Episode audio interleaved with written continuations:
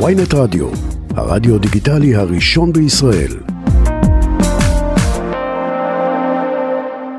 אינטליגנציה מלאכותית. לעצור את התקדמות הטכנולוגיה של הבינה המלאכותית לחצי שנה לפחות, כך קוראים לעשות חוקרים בכירים בתחום ה-AI, שוב, בינה מלאכותית, ההיסטוריון יובל נוח הררי, בין היתר גם אילון מאסק, והכל מופיע במכתב שהם פרסמו, ובו הזהרה חמורה והבעת חשש שהטכנולוגיה הזו עשויה לאיים על האנושות, בין היתר באמצעות ניצול שלה או אותה, לפשיעה, לפריצות סייבר ולהסתה פוליטית.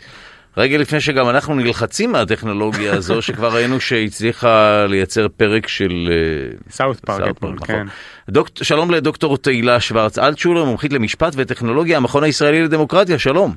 אהלן, ערב טוב. כמו כל טכנולוגיה חדשה, זה תמיד מעורר חשש בהתחלה, ואז אנחנו נאלצים לחיות עם זה, לא? ולהסדיר את זה. יש מקום לחשש? נכון, אנחנו לא יכולים להסתכל על זה כמשהו מדי מפחיד, אבל בחודשים האחרונים קורה משהו שלא קרה לפני כן. בינה מלאכותית קיימת כבר משנות ה-50, נכנסה קצת להקפאה וחזרה בערך לפני עשור, כאלה הם ההבטחות למכוניות אוטונומיות והיכולות של הרשתות החברתיות להפיץ מידע בצורה שתגרום לנו להתמכר אליו. הרבה מאוד דברים מופעלים היום על ידי מכונות לומדות ועל ידי מערכות בינה מלאכותית. אבל מה שקרה הוא שבנובמבר 2022 חברה בשם OpenAI, יותר נכון ארגון בשם OpenAI, פתח לשימוש הציבור הרחב את מה שאנחנו מכנים מודל שפה ענקי. מודל שפה ענקי שקוראים לו היום GPT או Chat GPT, הוא בעצם מכונה שהתאמנה על המון מידע, ויודעת לצפות לא רק את המילה הבאה שאתה רוצה שהיא תכתוב, אלא את המשפט הבא ואולי את הפסקה הבאה שהיא רוצה שתכתוב בשבילה. והדבר הזה פתאום מאוד הסעיר דווקא את מי? את המומחים של הבינה המלאכותית. למה? אוקיי. רגע, אבל אני כבר אשאל אותך, כי הרי זה לא רק המומחים של הבינה המלאכותית, זה גם אילון מאסק, ואנשים כאלה גם בכל זאת יש להם אינטרס, לא? נכון, אבל אילון מאסק בעניין הזה הוא איש שאומנם הוא לא מדען בינה מלאכותית, הוא לא איש מדעי המחשב, אבל הוא יזם בעולמות האלה. לאילון מאסק יש את חברת טסלה, הוא רוצה לממש חזון של רכב אוטונומי, הוא היה מהמקימים של הארגון הזה OpenAI, ככה שקשה להגיד שמדובר פה במישהו שרוצה להתחרות. מה שקרה הוא דבר אחר. קרו בעצם שני דברים. אחד, ברגע ששחררו את המודל שפה הענק הזה, GPT, לשימוש הכלל, כן, לשימוש העולם, פתאום הם הבינו שקרה משהו מאוד בעייתי. וזה שהמכונה הזאת בעצם, אם מבקשים ממנה לתת כל מיני תשובות שהן תשובות עובדתיות, היא בולשיטרת. או יש לה הלוסינציות, היא כותבת דברים מאוד לא נכונים, וזה בגלל הדרך שבה היא למדה לדבר בעצם, או בגלל הדרך שבה היא למדה לכתוב. אבל תחשבו מה קורה, כשאנחנו בעצם משחררים לשימוש הכלל מערכת שקרנית, ואומרים לאנשים, תשתמשו בה בתור מנוע חיפוש, מה כבר יכול להשתבש. והבעיה הזאת שבעצם נותנים למודל הזה עכשיו להתאמן על שימוש של העולם כולו, ולא מחזיקים אותו במעבדה עדיין כדי לראות במה הוא טוב, במה הוא לא טוב, איך מתקנים את הבעיות שלו, זה פתאום מאוד הפחיד הרבה אנשים. כי מה יכול לקרות, אבל אוקיי, מערכת שקרנית וכולי, אם זה יהיה מנוע חיפוש לא טוב, לא יחפשו באמצעותו, לא? מה כבר יכול לקרות?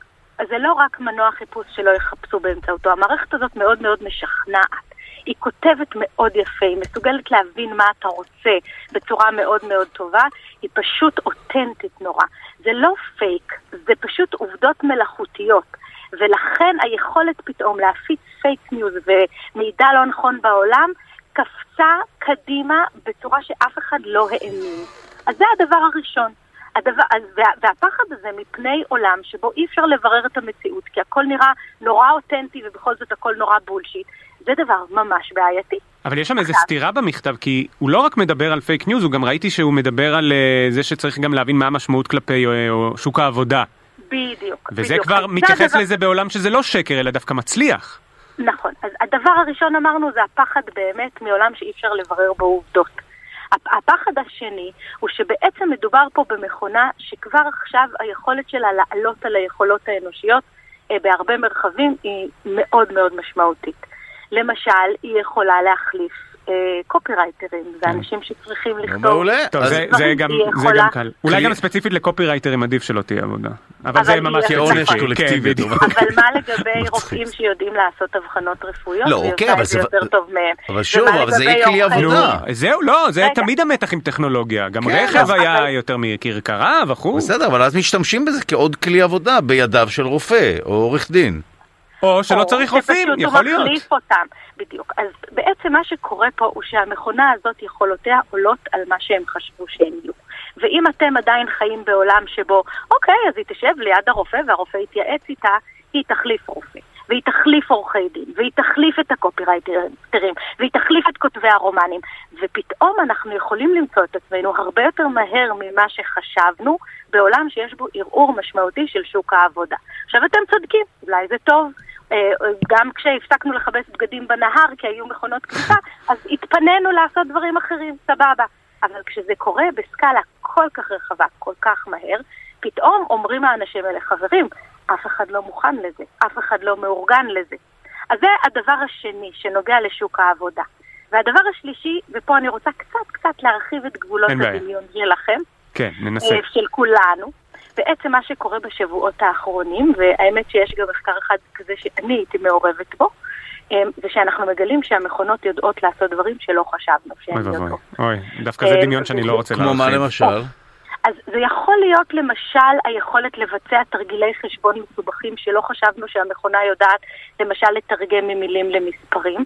זה יכול להיות הבנה למשל שהמכונה יודעת לשחק משחקי תפקידים בצורה נורא נורא נורא נורא משכנעת, ולכן היא בעצם יכולה לעזור לנו בהרבה דברים. זה יכול להיות דברים שכבר כמעט מגיעים לרמה קוגניטיבית אנושית. ועכשיו אנחנו מדברים על מה שקוראים לו בינה מלאכותית כללית.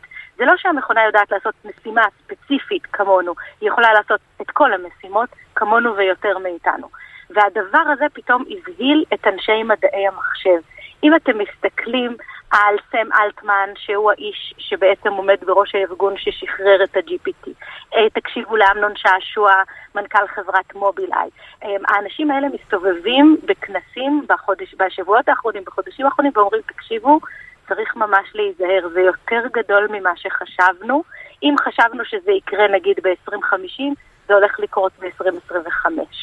וזה דבר שאנחנו באמת לא מאורגנים כלפיו, לא בקטע של רגולציה, לא בקטע של השפעות כלכליות, לא בקטע של השפעות חברתיות.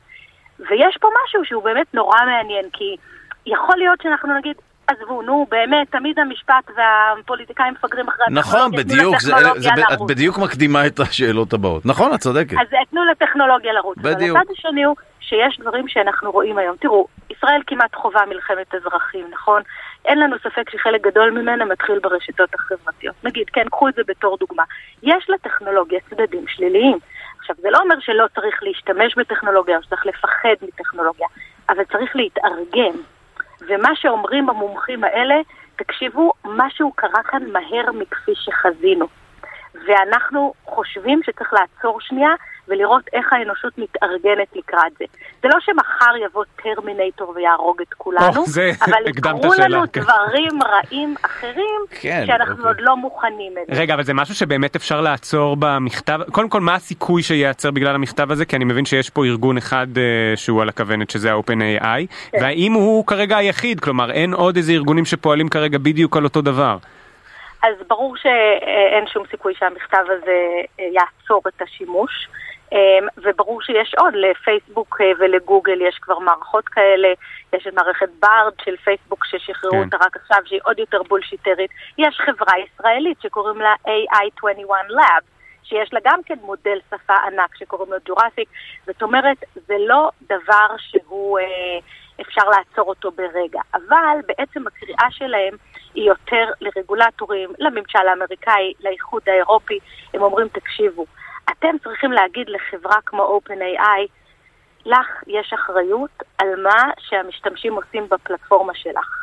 לא כמו גוגל ופייסבוק שאתם יודעים, היום אנחנו אומרים שלפייסבוק אין שום אחריות למה שאנשים מלרלרים בפייסבוק. הם בעצם אומרים, תקשיבו, תטילו אחריות על הפלטפורמות האלה, כדי שהם יעשו תהליך יותר טוב של ניטור, שהם לא ישחררו את זה לכל הציבור, שהם ידאגו לגבולות למכשירים האלה או למכונות האלה. זאת בעצם הקריאה. טוב, זה בדיוק היא לא קריאה לעצור. וזו בדיוק המומחיות שלך, הממשק הזה בין משפט לטכנולוגיה, ואני אגיד משהו כללי, ואז תתקני אותי אם זה לא נכון, אבל בדרך כלל החקיקה והרגולציה מפגרות אחרי הטכנולוגיה.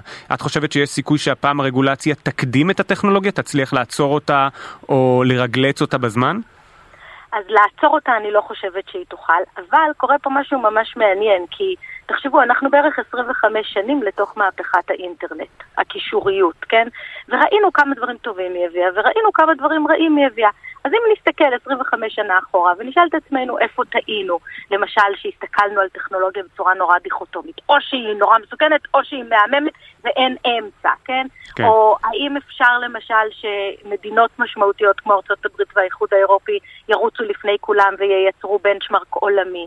האם אפשר להטיל אחריות על הפלטפורמות, על שימושים שמשתמשים עושים בהם? זאת אומרת, יש הרבה כיוונים שאפשר לחשוב עליהם כבר עכשיו, וכן לא ליצור פער כל כך גדול בין ההתקדמות של הרגולציה והחקיקה לבין הטכנולוגיה. אני רוצה לסיום לשאול שאלה שאולי תצטרך להקדים ולשאול אותה. איך את מסבירה את הקפיצה הטכנולוגית הזו הלא צפויה? זאת אומרת, מה קרה בשנים האחרונות שפתאום הבינה המלאכותית הגיעה לרמה כל כך גבוהה? כי באמת פעם זה היה נחשב למין אקספרימנט, פנטזיה.